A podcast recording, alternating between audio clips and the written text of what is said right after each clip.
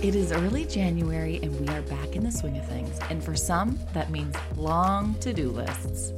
If you've got a lot on your plate, it can be easy to fall into overwhelm and ease up on taking care of yourself. But in the long run, that won't help us. So, what will?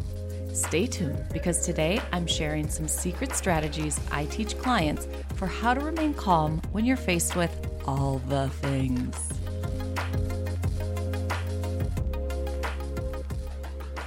Kate Woolsey, your holistic life coach and host of the Joy Finding Podcast, where we explore simple, sustainable ways to find more joy and fulfillment in your day to day. Today, I'm walking you through some strategies to improve your work life balance. We're talking how to look at your to do list in a new way, how to stay calm in the face of overwhelm or even chaos, and of course, how to make it all feel a little more joyful. Let's dig in. One of the jobs that I had when I worked at a children's hospital was submitting grants. So, all of the PIs and the research coordinators and the regulatory specialists will compile all of the pieces. And at the end of the line, I was there to put in all the last minute details and press submit. We're talking multi million dollar federal money on the line. I remember a particular grant submission and it was coming down to the wire. Submissions were due that day, had to be postmarked by 5 p.m. The clock was ticking, and I was just getting all the last minute details that I needed. I had my chief and the head PIs waiting outside of my office door for the final inputs to be completed so we could submit it. It was intense. And somehow through it all, I remember being clear as a bell calm, steady, focused. I didn't buckle under pressure. I just honed in on what had to be done and made it happen. I remember them being so surprised and in awe and just curious like, how can you stay so calm when there's so much happening? I'm sure you've been in situations like this too, when it seems everything is on the line. You've got a huge time crunch, there's a lot of pressure, and yet there you are, cool as a cucumber, just in the zone, making it happen. How is this possible? Today, we're going to deconstruct how and why this happens so that we can use it to our advantage to diffuse overwhelm. So, how is this possible? How can we have so much going on in such a high stress situation and remain totally calm? I say it's a combination of a few things. First is clarity. In these situations, we know exactly what to do. There are very clear limits to the scope of work, and there's an expected deadline or time frame.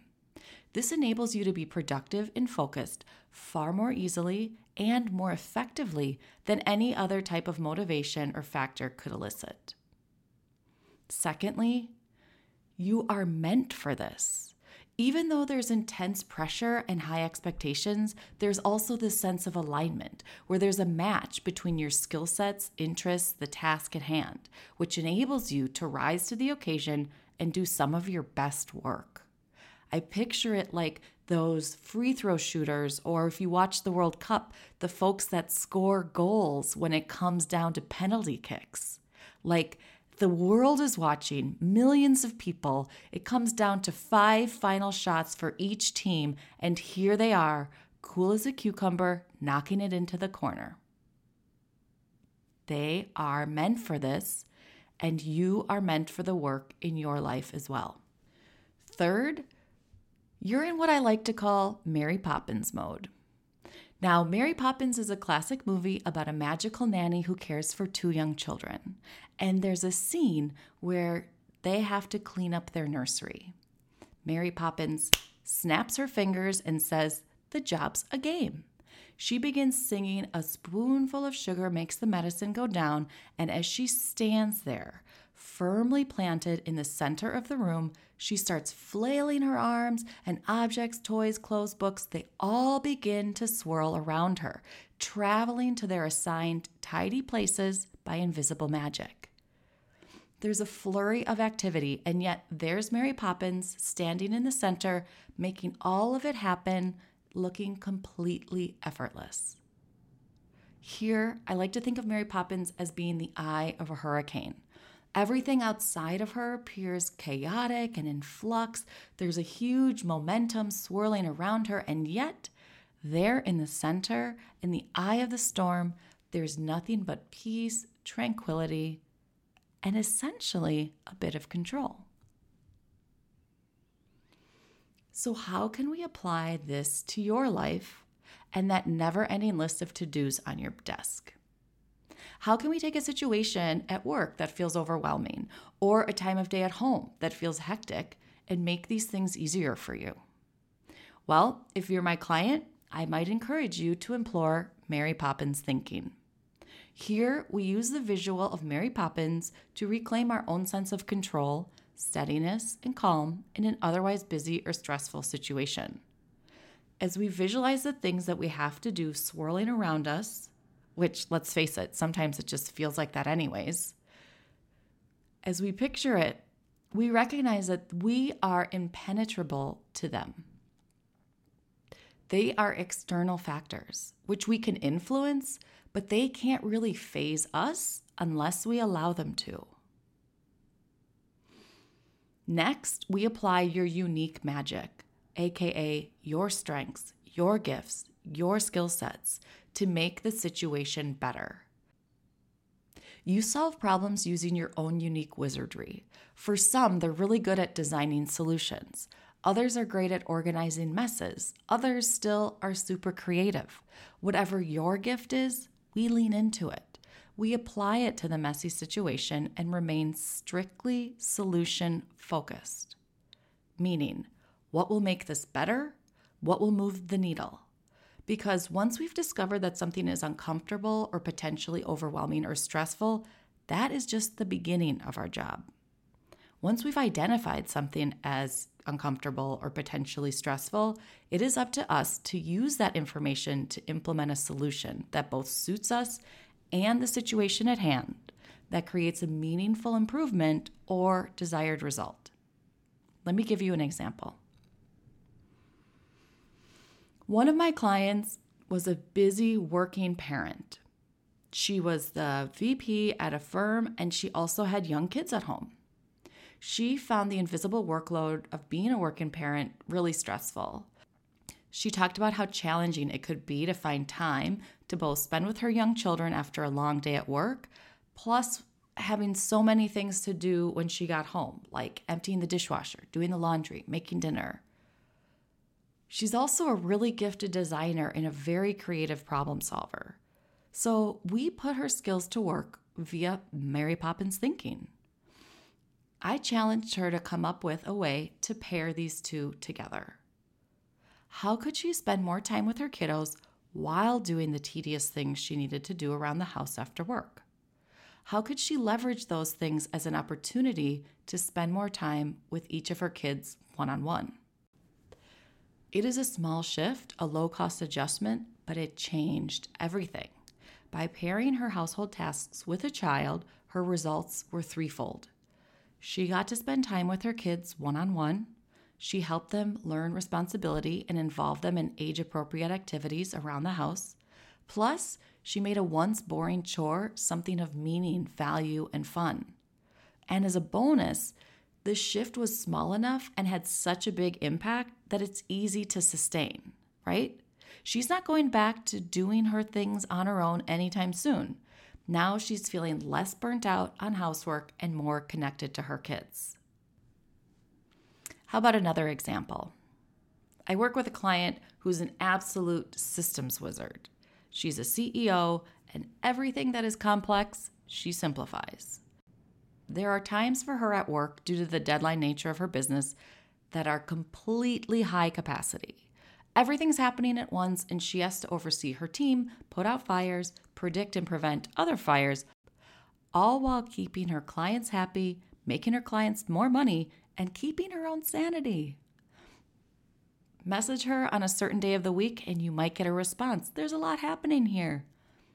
But she doesn't feel overwhelmed anymore. What has she learned to do in these moments? Instead of feeling overwhelmed, she now feels empowered. She recognizes her own Mary Poppins nature, both as the steady magician who puts everything to bed, who stays calm in the center of this huge flurry of activity. Plus, she seeks out ways to make it more fun. She's learned how to gamify it for herself. As a result, she's not stressed out in a traditional burnt out sense anymore. Now she's connected the dots and recognizes how uniquely poised she is to step into leadership under these exact circumstances. And days like this, though busy, have now become deeply rewarding and fulfilling. And this is possible for you too, my friend. All it takes is thinking about things in a new way, leveraging your own skill set, and helping it work for you. Now, I have to add that when we are in high stress situations, there is an accompanying amount of self care or rebounding that is absolutely required. We cannot expect ourselves to thrive in high stress situations for extended periods of time or even day after day without allowing ourselves proper time to rest, restore, and re energize. The details of which are a podcast for another day, but I just need to highlight that message for you. Even though we can make stressful situations better and reduce their hectic nature, we also have to take care of ourselves and be realistic about what extended exposure to these types of events might have on our long term well being. But for now, making them better, making them more tolerable, more effective, that's a huge win and one worth taking. So now I invite you to think about a few situations in your own life. First, think about a situation that is high pressure or high stress where you absolutely shine. Consider how does this happen? What is it for you that keeps you calm, steady, and anchored during this stressful situation? How can you apply this to other stressful situations in your life? I suggested that clarity and aligned skill sets can help us thrive here. Is that true for you? What else factors in for you? Now, I'd like you to think about another time or situation where you feel a more where you feel a bit lost at sea, stressed out, potentially overwhelmed, or just have to do something you don't enjoy doing. Name that thing for yourself now. And now, I'd like you to imagine yourself as Mary Poppins standing in the room, still as a statue, swirling all the tasks and solutions around your head, just like magic. Now consider how can you proceed in this situation without letting it get you off balance or make you flustered? How can you use your strengths, gifts, unique talents to create a new solution or see it in a new way? And is there any way to make this a little bit more fun, energizing, or meaningful? I encourage you to give it a try. Take a little small baby step forward and see what comes from it. Because, as I said earlier, identifying that which is stressful or unpleasant is only half the battle, and indeed, when the real work of improving it begins.